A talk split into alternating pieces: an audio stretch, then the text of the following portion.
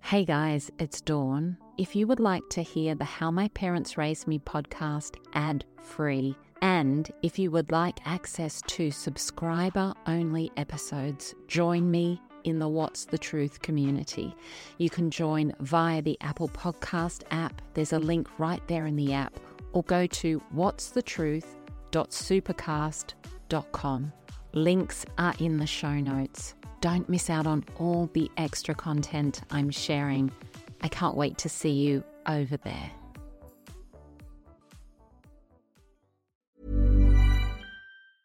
I'm Sandra, and I'm just the professional your small business was looking for. But you didn't hire me because you didn't use LinkedIn jobs. LinkedIn has professionals you can't find anywhere else, including those who aren't actively looking for a new job but might be open to the perfect role, like me.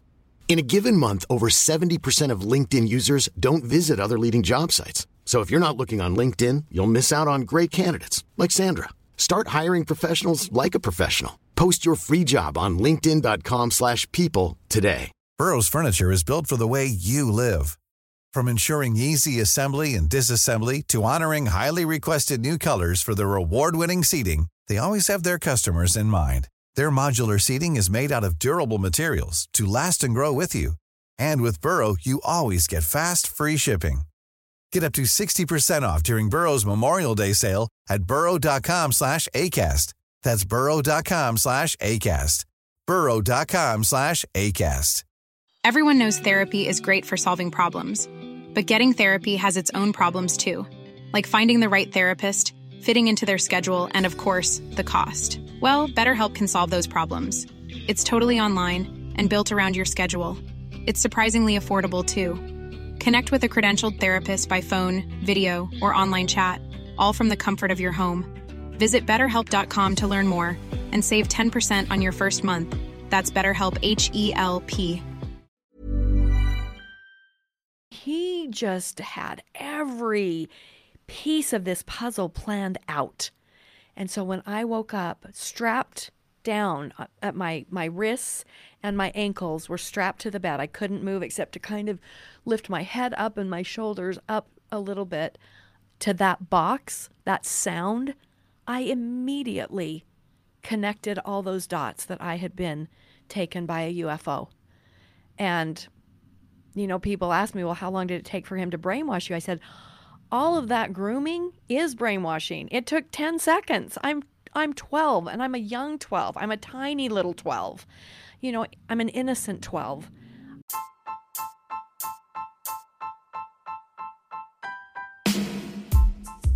Welcome to How My Parents Raised Me. I'm Dawn Chitty. When we are born, we arrive here as pure and perfect souls, and the direction our life takes from that moment is deeply connected to what our parents bring to our lives.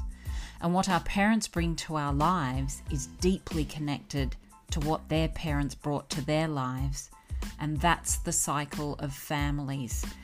I have always craved connection with real and raw stories to understand what makes you you, what makes you the absolutely unique human that you are. Stories are medicine for the soul, they can connect us and they can change the world. And so, in this podcast, I'm listening to beautiful souls sharing their story what happened to them, how they got through, and how they have healed and thrived despite everything to arrive right here in this moment. Content warning if you are triggered by the themes of this podcast, please seek a helpline in your city.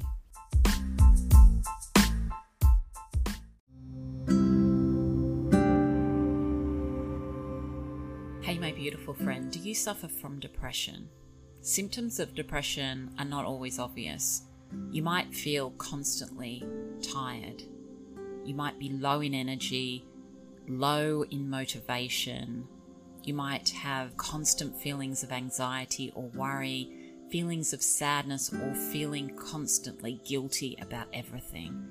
If this sounds like you, take a look at Destroy Depression. It's a treatment plan that works regardless of your symptoms or your age. It's a totally drug free, straightforward plan that explains everything you need to know about eliminating depression step by step.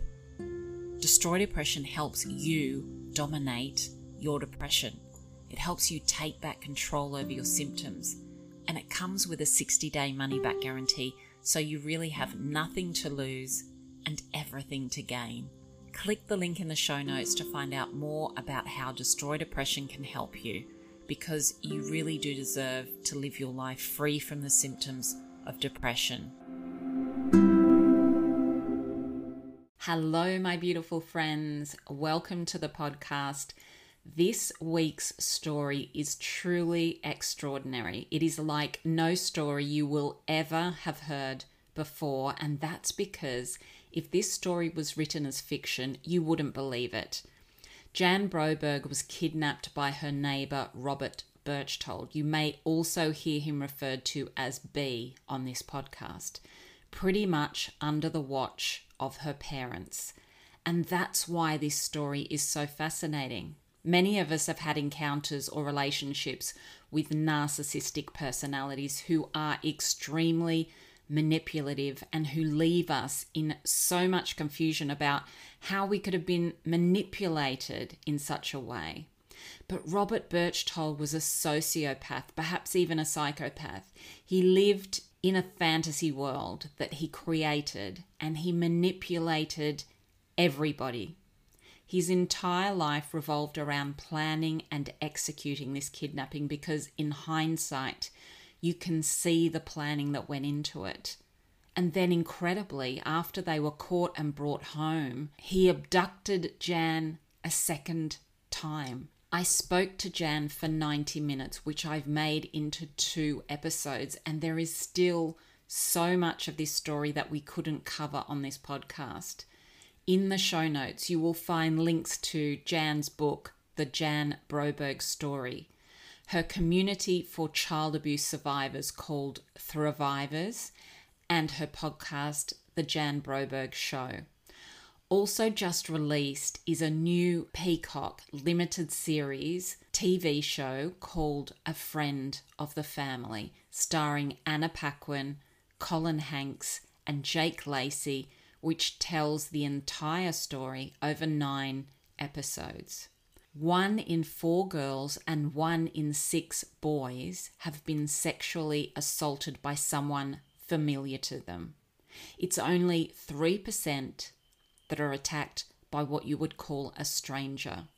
Almost 97% is someone that is acquainted with the child or with the family.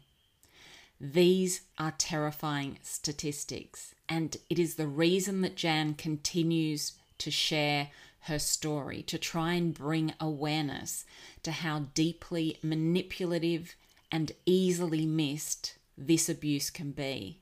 Please join me now for Jan's story. Welcome to the podcast. I'm so excited to talk to you. I watched your original documentary and it's fascinating because I think if someone wrote a novel with this storyline, you'd be like, well, that sounds crazy as if that would ever happen because you were abducted by a pedophile pretty much under the watch of your parents, but the levels of manipulation by this man called Robert Berchtold in the lives of you and your family is completely mind blowing.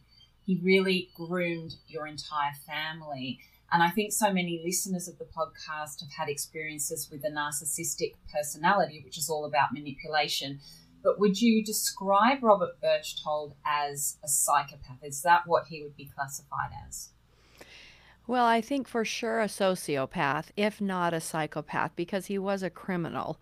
Beyond being a pedophile, he really had a criminal mind and he had he had to have had just no empathy in order to do what he did to me and others that I now know of. Mm-hmm. It's just hard to believe that it could go on and on like it did with him before me and after my experience. Yeah, absolutely. And yeah. for anyone listening, a psychopath isn't always a serial killer. I mean, they're the ones that we see, but psychopaths mm-hmm. are described as superficially charming, highly intelligent, and they don't feel love or empathy remorse, or shame, among many other traits. Before you met the Berchtold family. How would you describe your family? Oh, I had a wonderful family. I was one of the lucky ones that had parents who were just unconditional in their love for us, their support for us.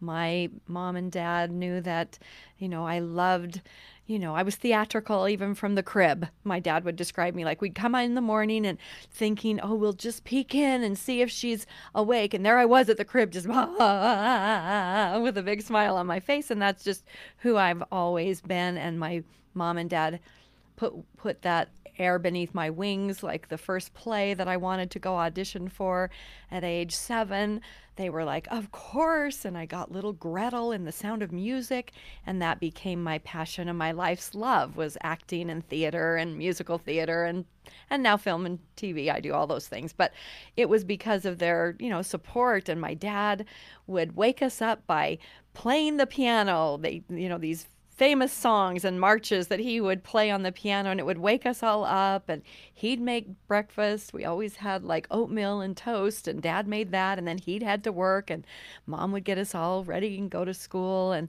she read to us every night. My dad would tuck us in. We'd say our prayers by our bed. We were a happy happy family and we were happy children. We felt very safe. We felt very loved. We were listened to. We talked around the dinner table every night. I had that kind of home where my mom, you know, was a stay at home mom. You know, back in that era, that was possible. Yeah. it's not as possible anymore, but she did, and she loved it. And, and she wasn't just a stay at home mom, she also directed the the Miss Pocatello pageant, you know, that went on to the state pageants and then the national, cha- you know. My mom was just this very lovely, loving, even tempered person. My dad was more passionate and emotional. He was the designer, you know, owned the flower shop and could do these beautiful things for people's weddings.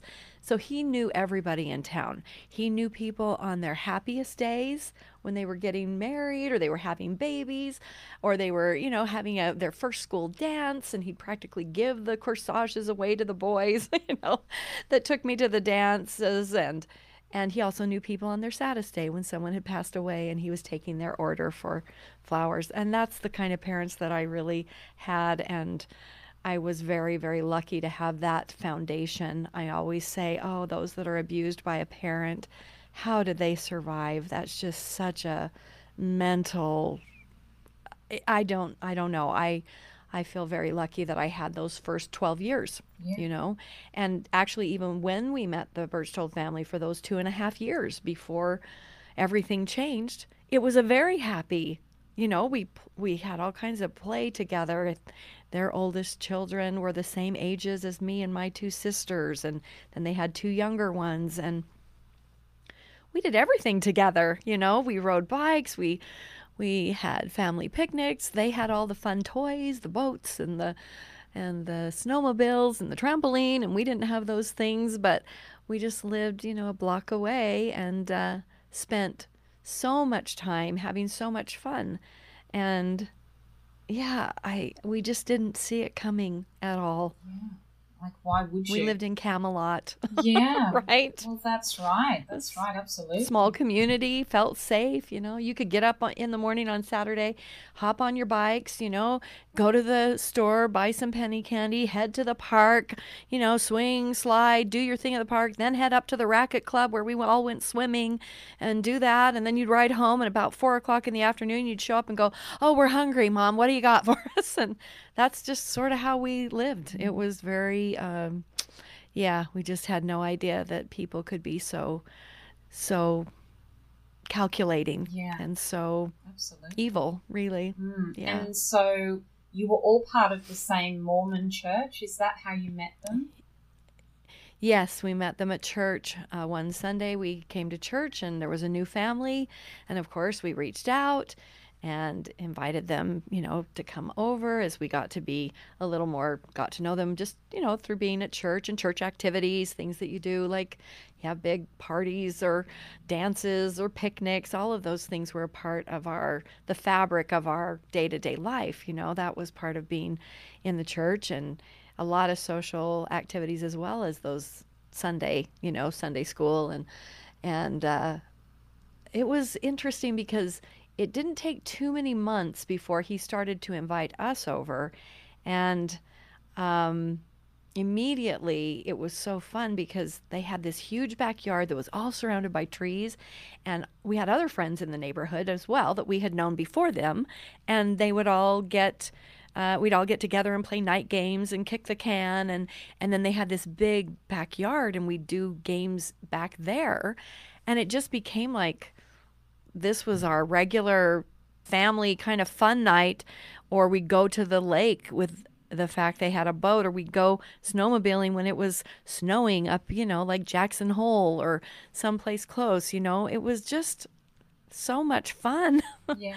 so you know anytime you you go into a place where you think everybody believes like you do like the golden rule and love your neighbor and be kind and serve other people those were the things we learned at church and and uh you just there's just always an assumption that everybody else that's there is doing those same things and trying to be a good person and you just don't see it Oh. that's because it's close it's close to you Why would you see it? I mean, Yeah. it's crazy growing up in that sort of environment. And do you think Mm-hmm. right from the beginning? Because I know that Robert Berchtold had, you know, a very close relationship with your dad. They were like best friends, and then he was Mm-hmm. very close with your mom. I mean, do you think he was just manipulating everybody right from the beginning?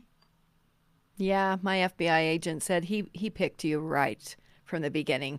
The when they came to church that Sunday, I think I might have even been singing a little solo in church. I was 9 at the time when they moved in and my other sister Karen was 7 and Susan was 5 and he said I'm sure he targeted you immediately and he knew exactly what he had to do to divide and conquer and get his prey. He'd have to, you know, create a a thing over here with your mom and get your dad to be his best friend and then get them both to do something that he could blackmail them with later. He said he was just he was a master manipulator and he was a sociopath for sure if not a psychopath because I really don't think he had I don't think he had the normal feelings like what you described in the very beginning. I don't think he he had those things. He could pretend. He could cry if you were talking to him about something that was tender or what, you know, he was very believable for sure, but I don't know that he actually felt those things. No. And is somebody like that sort of living almost in a fantasy world? Is that what's happening with them? That's what I think. I think that he thought about it so much that it became an obsession. He was so obsessed with with getting me, with, you know, making kind of the perfect crime happen and then getting the little girl to like fall in love with him and getting my mom to charming her so that she'd do something that otherwise I don't think she ever would have done. And my dad same thing that it became this obsession like I I'm going to fig- I'm going to think about this day in and day out you know mm-hmm.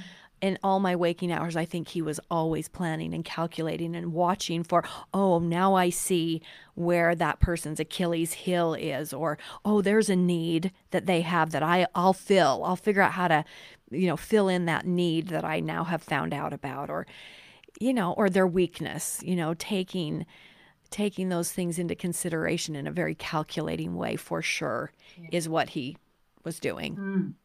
And so you're living what appears, well, it is an idyllic life, Yeah. even though there's obviously this manipulation going on. Can you tell us about the, the time you were abducted, the first time you were abducted? Yeah, so now we're like two and a half years into this very close friendship. And I've gone horseback riding before with him because he had clients that were a furniture store. He owned a furniture store. And uh, he would take, you know, furniture out or he'd go out to measure something or to, to meet with somebody. And there were a couple of places that were, were out a ways out of our town into another smaller town that he had clients and they had horses. You know, they lived in a on a ranch or or somewhere in in the countryside and and he knew that I wanted to learn how to ride horses. Again, he would find out these details of something that mattered to you and then make sure that he could be the guy to fulfill that thing. And so um, I'd been horseback riding with him before, and he had, you know, well, I'm going out there. I'll just take her and get her on a horse and see how, you know, if it's a natural fit. And sure enough, I was pretty good at it. And then one time he took his oldest son as well. And it was just like goodwill kind of thing. You just didn't think about it at all. We were that close. It would be like, you know, you have to think of, you know, do you have a brother that would say, "Oh, I can take them. I'll I'll take these kids out to learn this thing cuz I'm going out that way anyway." And you wouldn't think anything of it. That's how it was. So this third time, I think it was about the third time, he's he my dad had started to feel like we do too much with this family. Like we have other family in town. My dad's an identical twin. And so his twin brother and his wife and their four boys were also, you know, a big part of our life. They lived farther away from us than than this family did, but you know, we were very close and my dad was like, "We've got to still you know, this is too much. We got to stop doing so many things. It's just gotten overboard." And I think he sensed that. I think he sensed that pulling away. So he basically called my dad and said, "Look, I'm going out to the, you know, to this ranch, and I got to do something uh, furniture-wise, and I can take Jan out there to go horseback riding." And my dad was like, "No, it's a school night. She's not going." And um, he's like, "Oh, but I already told her about it. You know, don't disappoint her. You know, I don't want to see her be sad and disappointed. She's so good at it. She could actually like maybe compete at some point. You know." And my dad's like, "It's a school night. The answer is no." Well, then he goes and works on my mom. Goes over and he says, "Look." You're you know i, I want to take her out there because i have to go out there anyway. She's got piano my mom says. She can't go. She's got piano. She's got homework and it's a school night and i don't think her dad wants her to go. So come on just don't don't pressure me. Well then jan bounds up the stairs and she's like oh please mom let me go. I want to go horseback riding. Please oh please oh please. And um so my mom is like, "Oh my gosh, between the two of you, I never can I can't main, maintain control." And so anyway, she says, "Okay, but you have to have her home before dinner because Bob's probably going to be mad at me for letting her go." And so I'm like, "Yay!" And so I go to piano, and sure enough, he picks me up, hands me my allergy pill, and I take it and unbeknownst to me, he has replaced my allergy medicine because I'm allergic to horses and cats and a few other things. He has replaced that little capsule with a sleeping, some sort of sleeping pill. So I fall fast, fast, fast asleep, and I don't remember how or when. I know I remember feeling tired, and I used to curl up on the side of the, you know, back then we didn't even wear seat belts or anything, and the the front seat was just one big seat, right?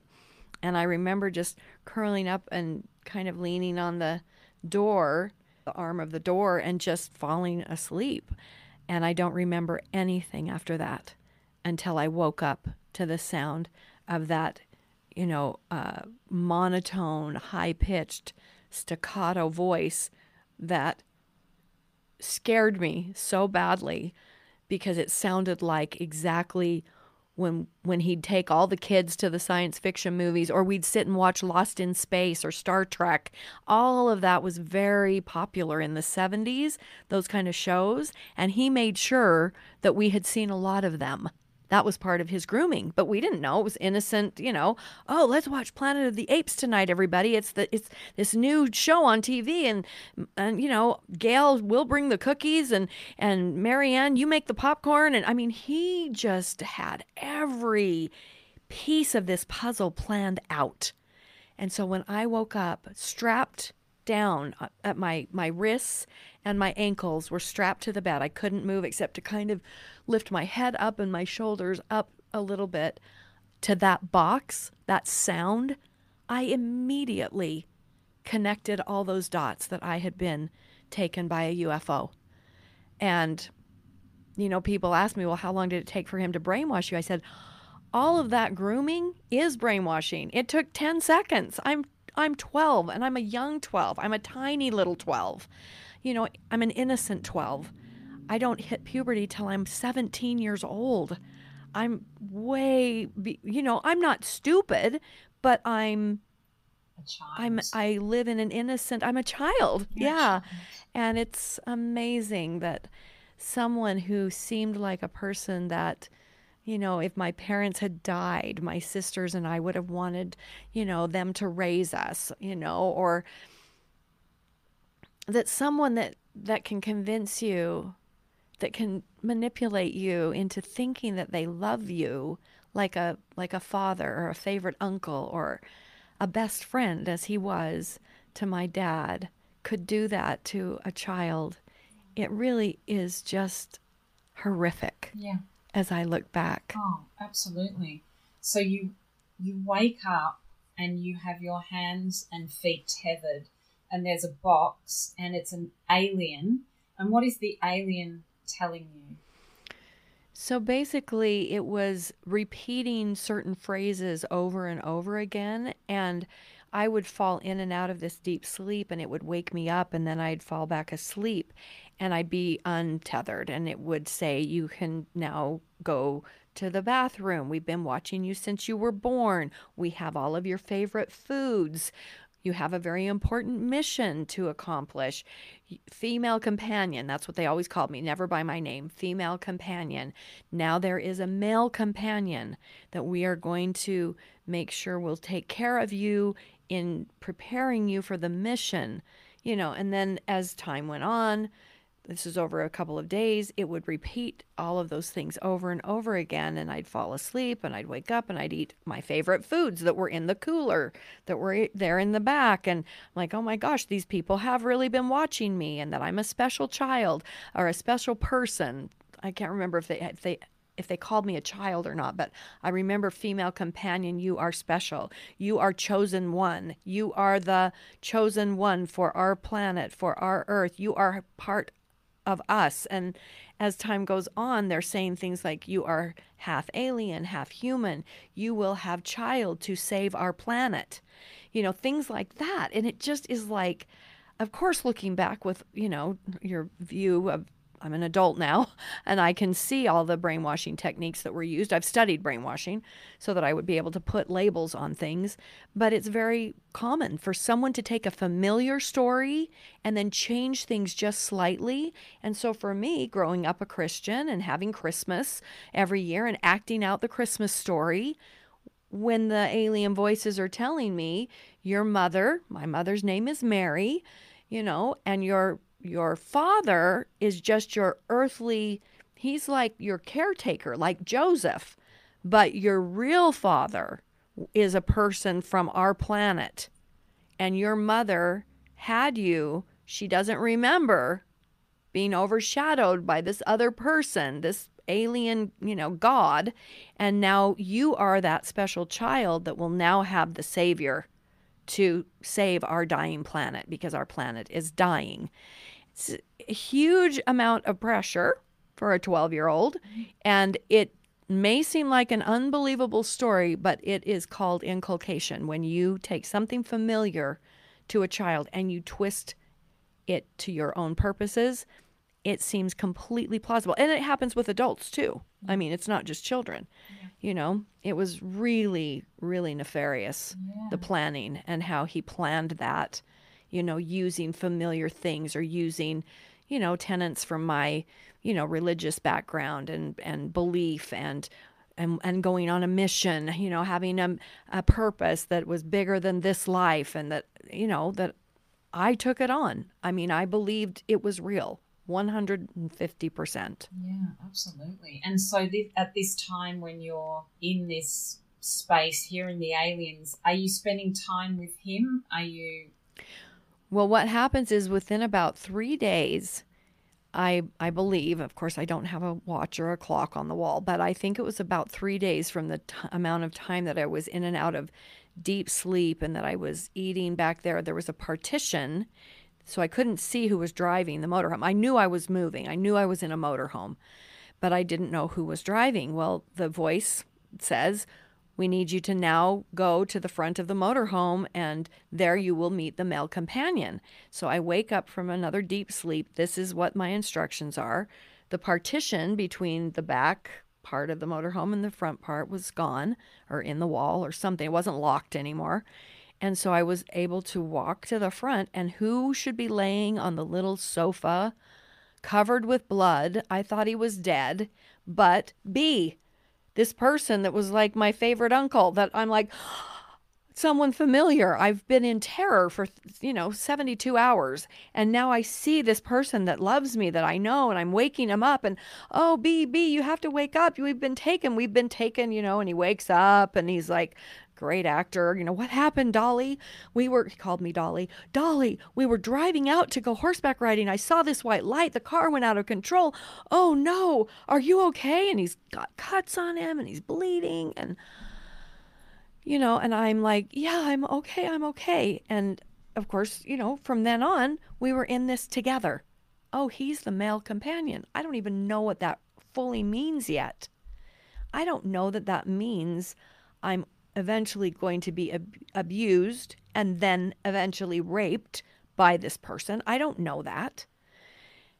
But that's exactly how it unfolds. And it's almost like he's playing along with this whole thing. And he's like, well, I don't want to hurt you and I'm sorry about this. And, you know, but this is what we have to do in order to make sure we accomplish the mission. And we certainly don't want them to take Susan, who's also half alien and half human, because there's more things coming and, and there's threats and rewards that that are so carefully placed and for children it's such a confusing thing especially if you can't grow up and say, oh, it was this violent thing, then you almost feel so guilty. Like, not that I was enjoying it because I wasn't. I was. I wasn't at that point of my development at all yet. But even others who have talked about their own, especially experiences with someone in their family where it can be not violent, but almost in this kind of loving thing. And then they feel so guilty about having any kind of you know, feelings, we all feel okay if we feel like, I mean, I, I, I think it's almost harder if they're, you know, if it's kind of this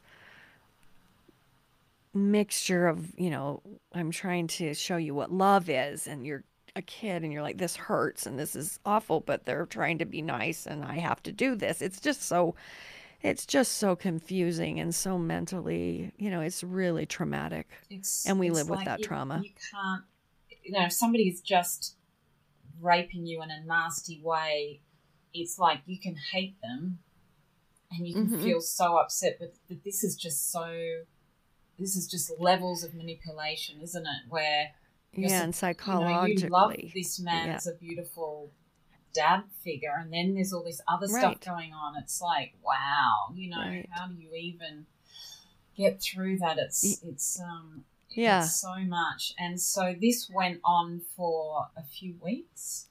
Almost six weeks. six weeks yeah it was almost six weeks just shy of six weeks when the mexican police the uh, federales came early in the morning to the motorhome door and broke the door down and came in, stormed the motorhome, grabbed him, grabbed me, put us in a, a little van with about six six police officers, and basically took us to the to the kind of one of those courtyard type of jails where there were you know jails, but there was a big courtyard, and I was put into a, a room on a chair, and of course I don't speak that the language um, at that time, and and it was just he was taken to some cell and it was scary and i just sat there you know waiting for something to happen and eventually um, one of the guards came in and said come you know come you know this way and and they took me down into the like the lower level of this prison where you walk down these stairs and it was really damp and had kind of this musty smell. I remember that very pungent smell and walked me to where his cell was, where he was, and then they they opened the door and let me go into his cell. And while I was in there, he had given uh, he told me, and of course I could see it on the guard. I have given my ring to this guard. That's how I got you down here because the two aliens who had names, I mean, he made it all very personal. Like, I mean, of course, I don't think it's him doing this at the time, but so Zeta and Zethra were the names of the two alien females that I could hear talking to me all the time. They had names, you know, they were real. And he said, They've come to me and they've told me that um, we can't talk about four things. And if we do, we're going to be vaporized. And I said, What does that mean? What is vaporized? He said, I don't know. Maybe it's like burning in scalding water or something. I don't know. You know, this is the kind of, you know, threats that that kept me quiet for four years now. You know, it goes on for four more years. Um, and so you can't talk about them, the aliens. You can't talk about the mission.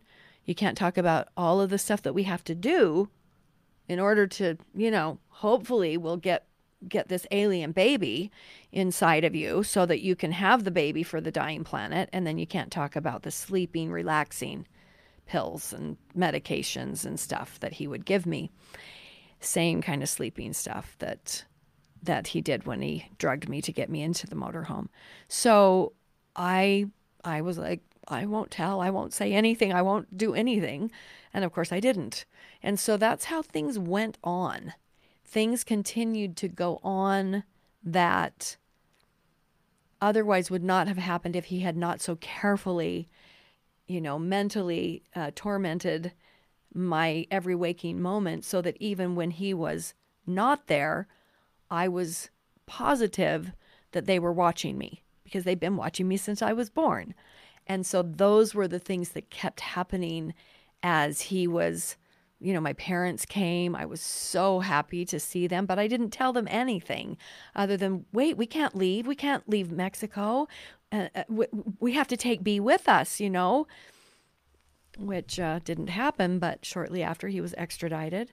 And then I, I mean, it went on. Mm-hmm. He, of course, made bail and and he would show up in my bedroom and put the box there. The box would turn on. I would hear the voices, and then he would be standing there, you know, in his socks. And it was terrifying. And so it went on. I would get notes from, you know, people that I didn't know at school that would say, you need to ride your bike to this phone booth at the corner of Center and, you know, whatever, and 17th. And, and I would go on my bike. Mom, I'm home from school. I'm going to go on a bike ride. And I'd ride to that phone booth and sit on the floor and wait for it to ring. And sure enough, it would. And it would be him, or it would be one of those voices from the aliens on the other end of it telling me what to do next. It was just so psychological terror is really is really what the experience was. I was almost more afraid of all of that than even the abuse and the rape and the constant, you know, trying to figure out where can I go to hide so that he can come there and then do its dirty work because we got to have this baby to save this dying planet or I'm never going to get out of this and my little sister's going to be taken because that was one of the threats. So you do everything you're told. If you're if you're threatening a member of a child's family, like one of the threats was that my sister Karen would go blind or that my dad would be removed, and I knew that that meant he would be killed, or that Susan would be taken because she was also half alien, half human. Kids do whatever they have to do to protect those most important people in their life. Yeah. That's why they don't tell, even if we have wonderful conversations and we, like we did, our parents, I mean, we were all probably more naive than we are today didn't have a lot of information or uh, I mean none of us had hit the age where we were talking about you know sex and things like that really yet. I was nine. I mean i'd asked a few questions you know and my mom had been you know this is where babies come from and this is how it happens but not in lots of detail. I mean we weren't there yet. And so then all of this comes and happens and it's just yeah. it's just been a journey it's been a journey. My own healing journey has been. Oh, absolutely. I'm Sandra, and I'm just the professional your small business was looking for. But you didn't hire me because you didn't use LinkedIn jobs. LinkedIn has professionals you can't find anywhere else, including those who aren't actively looking for a new job but might be open to the perfect role, like me. In a given month, over 70% of LinkedIn users don't visit other leading job sites. So if you're not looking on LinkedIn, you'll miss out on great candidates like Sandra. Start hiring professionals like a professional. Post your free job on linkedin.com slash people today. Burrow is a furniture company known for timeless design and thoughtful construction and free shipping. And that extends to their outdoor collection. Their outdoor furniture is built to withstand the elements, featuring rust-proof stainless steel hardware, weather-ready teak, and quick-dry foam cushions. For Memorial Day, get 15% off your Burrow purchase at burrow.com slash ACAST and up to 25% off outdoor. That's up to 25% off outdoor furniture at burrow.com slash ACAST. It's What- been hard. What did he tell? I mean, you've you've obviously been missing for weeks and weeks. You're not saying Right. anything has gone wrong. What is he telling people has happened to you for all those weeks? Basically, he says, I had a depressive episode. He had told my my dad at one point that he had been in this terrible a terrible things had happened from his aunt when he was really little. And she was like I don't know 10 or 12 years older than him. And he was 3 or 4 or 5 somewhere in there. And I don't know if it's true or not but he had said this had caused this great amount of depression that you know she had basically either tried to or had sex with him on some level and my dad was like i mean he'd never heard of anything like that before. And he was like oh and he's he's got this really bad depression. And he used that you know several times before i was ever kidnapped when he saw a psychiatrist in beverly hills. At least he said that's what he where he was. And then he came back with these tapes and he'd put the earphones on and listen to these tapes because the psychiatrist said well you're supposed to lay by the a person that you think was about the age of the person that that hurt you. And so he said well i think she was 10 or 11 or 12 and then you lay there and you listen to these tapes and then you you know imagine that you're empowered and that you're in charge even though you're a little tiny person. You were 3 or 4 and and it'll help your depression. It will help your condition uh, these depressive moods that he would get in. And his wife would talk about those sometimes to my parents. Well, you know, he has depression and he has these things that, you know, he didn't have a very happy childhood. The stepfather was not his biological father and he kept him he had to sleep in the barn with one of the other boys because there wasn't enough room in the house and and you know there's a lot of stories that I don't have any idea if they're all true but that's what he had told my dad and so you know, when he said, Can I lay by Jan? She's the, you know, because the woman that hurt me was a female and she's about that age. And he just laid on the top of the bed and mom was in and out. She ironed downstairs in the family room. My bedroom was downstairs. And she'd come in and be putting clothes away. I'm asleep. I'm completely asleep. People lose their minds at that point in the documentary. And I'm like, it's because it's an unfinished story. You don't really understand what how it really was, but that's how it was. And this is before the first kidnapping. And so, you know, he's got his earphones on. He listens to whatever he's listening to for 20, 30 minutes. I never remember him being there um, or any, you know, any kind of molestation or anything happening. He wasn't under the covers. He was on top of the covers. I was asleep. Mom's in and out putting the laundry away. And then he'd go upstairs and he goes, okay, I did my session. I need to do like, you know, about two of those a week. I'm supposed to do that. And, you know, it's just so interesting in, you know, the beginnings of our whole psychology and the practice of therapy. This was one of those things that I didn't know if it was even real. And then I had a doctor tell me, oh, yeah, there was a thing. It was called association therapy or something. He goes, I don't know if he actually had a therapist telling him to do that, but there was something that was similar to that. It was an association to change your pattern of thinking or feeling or whatever. So it's interesting that he was smart enough to do research or to find the right, you know, therapist to Yeah. I don't know if he was just manipulating everybody or if he was really trying. I don't I don't know. To me it mm-hmm. feels like it was all manipulation. Yeah, But- absolutely. And there was no Google back then, so you know you had Exactly. there was a fair bit of effort going Right. going into that. Absolutely. So, so then, so you're going to, you've come home, life kind of gets sort of back to normal, but there's this whole other life that you're running around, listening to telephone calls, getting notes, and right. the aliens are turning up next to your bed still. And yes. then, and he turned up next to my bed a couple of turned up, times. right? And Mhm. then he actually abducts you for a second time, doesn't he? Yes, that's right. So that was two about almost 2 years later.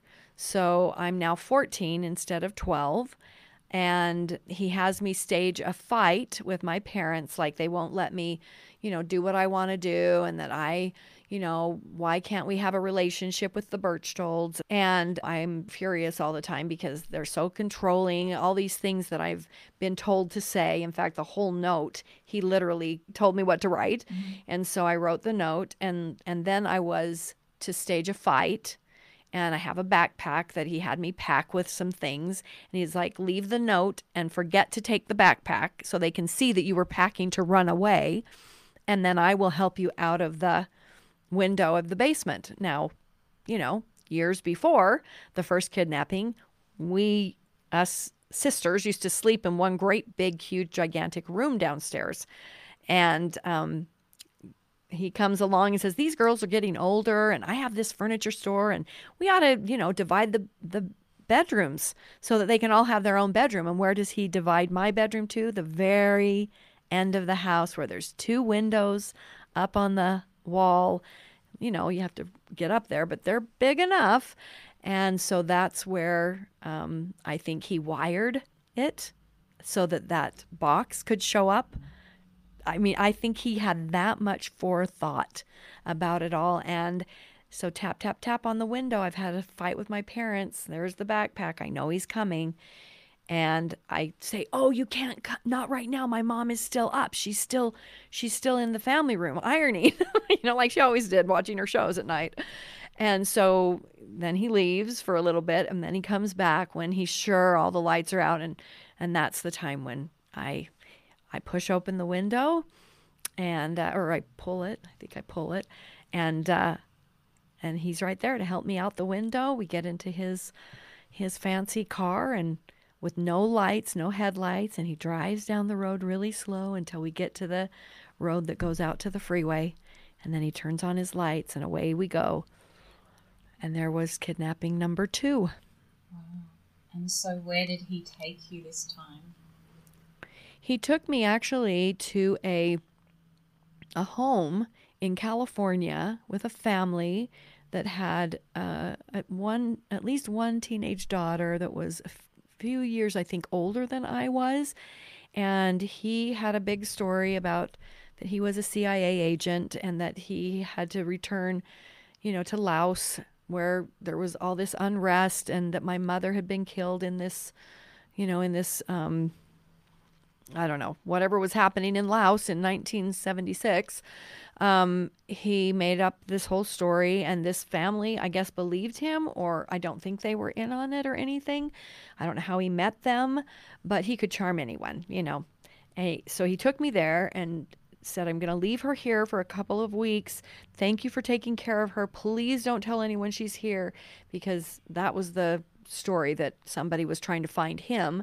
And if they found me, then he would, you know, crumble because, of course, they would torture me. And then I would, you know, he would come out of hiding and that would be terrible. National security, you know, the whole bit. And, um, so they were really nice to me and I, I had a little bedroom up in the attic it was one of those places where you could see out at the night sky and uh, i remember i would read a lot. It was before school was starting.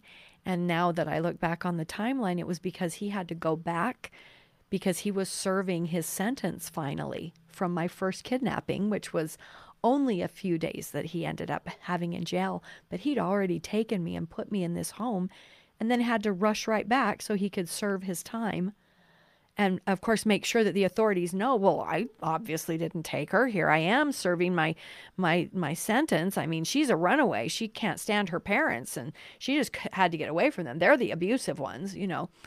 So there he had his alibis and everything set up and then a, a couple weeks later when he was done serving his time and you know in disguise and as a con artist that he was he would come back to California to enroll me in a Catholic boarding school.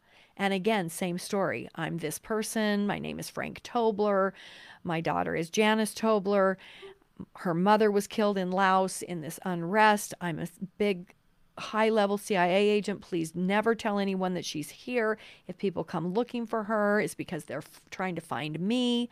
I mean, and set up those lovely nuns. Mm to believe him. Everybody believes him. He's very convincing, and um, it took it took uh, more than one attempt when they finally figured out that I was probably in California in a boarding school. It was my mother.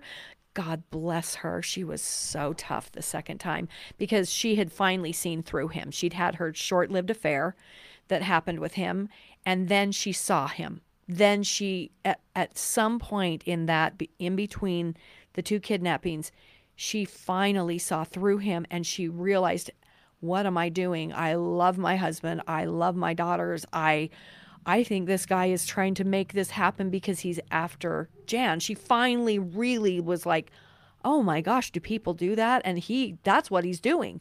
So when she saw that, my dad was sick in bed. The second kidnapping was so hard on my dad.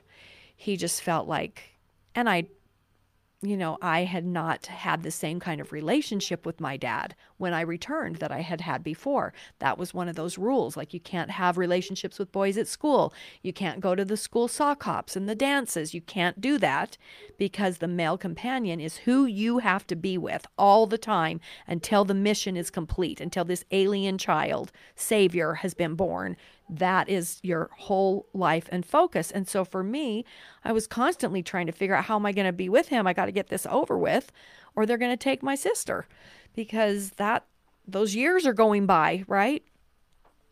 So as I look back on all of that and how carefully planned out it was with the threats the rewards. Okay, let's go. I'm going to come every weekend and take Jan from the boarding school, and I'm going to take her to the fanciest restaurants, and we're going to go on a shopping spree. And I'm going to tell her that I have a meeting that I've got set up with a movie director because she loves to act, you know. They figure out the things that matter to the child and they give not just threats, but rewards or promises of rewards. And so it becomes this convoluted confusion where you're not only trying to save an alien planet, literally, you have the whole world on your shoulders and you have a high sense of purpose anyway. As a kid, you just, that's how you're wired. Like you're going to help people that need help. That's what you do. So you have all of that, plus the rewards, plus the threats, plus protecting your family members. It's just like there's no win for for children who are targeted by sociopathic predators who are really very very smart mm-hmm. unfortunately. Yes and this whole world has been woven around you and and you standing in that how are you actually feeling? Like what are you are you just are you confused? I mean you're taken from your family, you're in this other place. I mean, when I was that age, I would have been terrified, but you've also got so much other stuff going on with all of the things you're being told. I mean, what did you actually feel? I felt alone. I felt lonely. I felt like I was a freak. I felt like I really was an alien. I remember running from the gym class to the showers, which were a shared shower experience in the in those days you know a big shower with a whole bunch of heads and you take your shower and then you get dressed. I would run from gym to get in the shower because i was still this flat chested alien body and i knew that's what i was but i didn't want anybody else to see me that way because everybody else was starting to develop not me and I'd get uh, through that as fast as I could and grab a towel and, you know, get into the little curtain where I could get dressed now. And I just, I just felt so different and so weird. And you already feel so different and weird when you're in junior high school.